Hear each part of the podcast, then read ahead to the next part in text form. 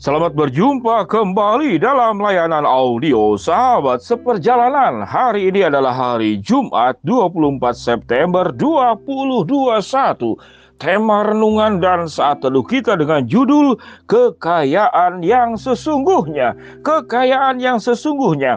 Firman Tuhan terambil dalam Matius pasal ke-16 ayat yang ke-26. Demikian bunyi firman Tuhan. Apa gunanya seorang memperoleh seluruh dunia tetapi kehilangan nyawanya? Dan apakah yang dapat diberikannya sebagai ganti nyawanya? Mari kita berdoa. Bapa yang di dalam sorga, kami memahami bahwa kekayaan itu memberikan banyak sekali kemudahan-kemudahan hidup, kenyamanan, kebahagiaan, dan banyak aspek yang luar biasa namun kami ingin belajar lebih dalam daripada sekedar kekayaan, yaitu kami ingin belajar tentang kekayaan yang sesungguhnya. Di dalam nama Tuhan Yesus kami berdoa. Amin. Shalom sahabat seperjalanan yang dikasih Tuhan selagi masih sekolah minggu. Ada sebuah lagu yang diajarkan oleh guru sekolah minggu. Apa yang dicari orang uang apa yang dicari orang siang, malam, pagi, petang, uang, uang, uang, bukan Tuhan Yesus. Sahabat seperjalanan, itulah lagu gambaran tentang kekayaan yang bernama uang. Ada seorang sahabat seperjalanan Pak Wenli, jangan itu dipisahkan antara Yesus dan kekayaan karena yang lebih baik kita dapatkan Yesus, kita juga dapat kekayaan. Bukankah Tuhan yang kita sembah adalah Tuhan yang maha kaya? Masa anak-anaknya dibiarkan miskin? Sahabat perjalanan yang dikasih Tuhan. Kita belajar bahwa kekayaan di dalam pengertian seluruh yang kita perjuangkan saat sekarang itu pun bersumber dari Allah. Kalau bersumber dari Allah, maka baik. Kita punya emas banyak, itu siapa yang punya? Tambang emas itu, benih biji emas itu dari Tuhan. Kita bisa punya rumah, itu dari mana? Rumah yang mewah. Semua bahan bangunan bersumber dari sumber daya alam. Itu pun juga dari Tuhan. Kita punya mobil yang paling mewah, apa pun bentuknya, bahan-bahan semua yang dari yang dibuat menjadi mobil itu pun semua dari Tuhan. Sehingga kekayaan yang kita miliki seandainya kita punya banyak aspek itu pun berkat yang dari Allah. Karena semua yang kita nikmati yang kita terima itu bersumber dari Allah. Sahabat perjalanan yang dikasih Tuhan namun Alkitab mengajarkan tidak hanya mendapat tapi bagaimana mengolah dan berproses jadi tidak sekedar mendapat, tapi bagaimana berproses dan mengolah. Karena sesuatu yang mudah didapatkan menjadi sangat tidak indah. Tetapi sesuatu yang didapatkan lewatin proses, maka itu menjadi indah luar biasa. Seseorang yang kemudian anak-anak yang memiliki pendidikan tinggi sampai sebut saja S2 di luar negeri. Namun orang tuanya kaya raya, sangat wajar. Namun tatkala orang tuanya tidak punya kemampuan apa-apa, dia berjuang, dia mencari beasiswa, dia menjadi anak yang paling cerdas, lalu mendapatkan dukungan, semuanya diperjuangkan sendiri. Lalu, lalu sama, dia juga lulus S2 di tempat kuliah yang sama, kebanggaannya sangat berbeda. Sahabat seperjalanan, sehingga kekayaan tidak boleh berdiri sendiri yang secara finansial, yang secara kekayaan katakanlah duniawi ini itu pun hal-hal yang berasal dari Allah. Namun jangan lupa yang namanya itu berproses. Sekalipun kemudian kita berproses, kita sudah mengejar dengan baik dan itu pun kita perlu nikmati. Namun pada akhirnya kekayaan-kekayaan di dalam dunia jikalau dia berdiri sendiri maka menjadi musibah.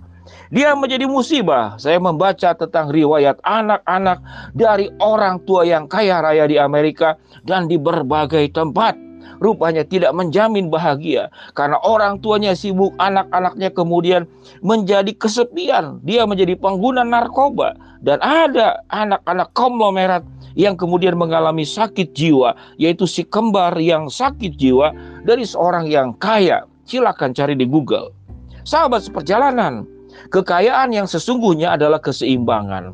Apa itu keseimbangan? Ya keseimbangan sama dengan seperti makan Kita makan butuh berapa, maka kita akan makan sejumlah itu.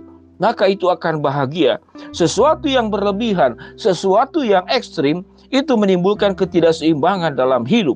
Allah mengajarkan kepada kita keseimbangan. Kita mendapat, kita berbagi. Bagaimana berbagi kalau kita tidak dapat? Tala Anda mendapat segala sesuatu, Anda tidak berbagi. Itu pun juga ketidakseimbangan. Sahabat seperjalanan, Alkitab berkata, apa gunanya seorang memperoleh seluruh dunia tetapi kehilangan nyawanya dan apakah yang dapat diberikan sebagai ganti nyawanya? Apa alasan dasar dan hal-hal apa, item-item apa yang membuat yang disebut dengan kekayaan yang sesungguhnya? Dari aspek-aspek kekayaan secara finansial, kekayaan secara badani, dan kekayaan secara ragani. Sahabat seperjalanan, saya boleh sebutkan beberapa hal. Tatkala kita punya karakter yang benar, yang tulus, yang rajin, yang tanggung jawab, yang bisa dipercaya, maka itu kekayaan yang jauh lebih luar biasa. Kekayaan-kekayaan yang lain akan mengikutinya. Tatkala kita menjadi orang yang takut akan Allah, hidup dalam kebenaran, maka itu adalah kekayaan. Orang yang takut akan Allah, hidup dalam kebenaran, dia akan rajin, dia akan berjuang, dia akan menjadi orang yang bisa dipercaya. Dia orang yang berjiwa besar, dia orang yang bisa memaafkan, dia orang yang bisa mudah, mengerti akan kesusahan orang lain, ke mana pun keberadaannya, menjadi berkat buat orang lain, menjadi sinar buat orang lain, menjadi inspirasi buat orang lain. Sahabat seperjalanan yang dikasih Tuhan. Kalau kita punya mantu, pilih mantu kaya, punya warisan banyak atau tapi malas dan tidak bertanggung jawab. Atau pilih mantu yang pegawai biasa, namun dia punya karakter yang luar biasa. Dan potensi menjadi orang yang berkembang maju itu ada di dalam dirinya. Pilih mana? Pilih mantu kaya namun tidak punya karakter atau pilih mantu yang punya karakter, punya kapasitas namun dia tidak kaya, baru merintis. Saya akan memilih yang nomor dua, betul. Karena kekayaan bisa habis dalam waktu sesaat. Namun karakter itu tidak pernah akan habis. Kehidupan yang dekat dengan Allah itu tidak pernah akan habis. Orang-orang yang punya kematangan, kedewasaan, maka itu akan membawa kebahagiaan yang sesungguhnya. Sahabat seperjalanan yang dikasih Tuhan, selain aspek-aspek tadi, apa itu bahagia yang sesungguhnya? Apa itu kekayaan yang sesungguhnya? Tatkala anak-anak kita sudah tumbuh dengan baik di dalam Tuhan, sekalipun kita tidak berkelimangan, cukup saja, maka itu juga adalah kekayaan. Saya banyak melihat orang yang sederhana, makan sederhana, rumah sederhana. Dia bahagia. Mengapa? Karena itu berangkat dari hati. Tetapi ada orang yang bergelimang. Segala macam dia punya, namun tidak bahagia. Yang ada di dalam dirinya adalah mentalitas orang miskin. Orang semakin kaya semakin takut akan kehilangan hartanya. Namun orang yang terbiasa hidup sederhana, dia sudah terbiasa dengan hidup sederhana dan bahagia. Sahabat seperjalanan yang dikasih Tuhan, apa itu kekayaan yang sesungguhnya? Ingatlah kita mengatakan, kita bisa mendapatkan apa pun yang di dalam dunia ini. Namun satu hari kelak nanti Alkitab mengatakan, semuanya akan ditinggalkan tatkala kita kehilangan nyawa. Namun tatkala kita kaya di dalam kebenaran, kita punya materi, kita punya kemajuan, kita punya karakter, kita punya kebenaran, kita punya kejujuran, kita punya kehidupan yang kudus, dan kita hidup dengan penuh takut akan Allah. Maka kekayaan itu akan memberikan bahagia yang terdalam, rasa nyaman, rasa sukacita yang terdalam. Sahabat seperjalanan, jangan lupa kita harus mengejar kekayaan yang sesungguhnya. Mari kita berdoa. Bapak yang di dalam surga hamba berdoa buat sahabat seperjalanan yang barusan melahirkan dan bayinya ada cairan di dalam paru-parunya.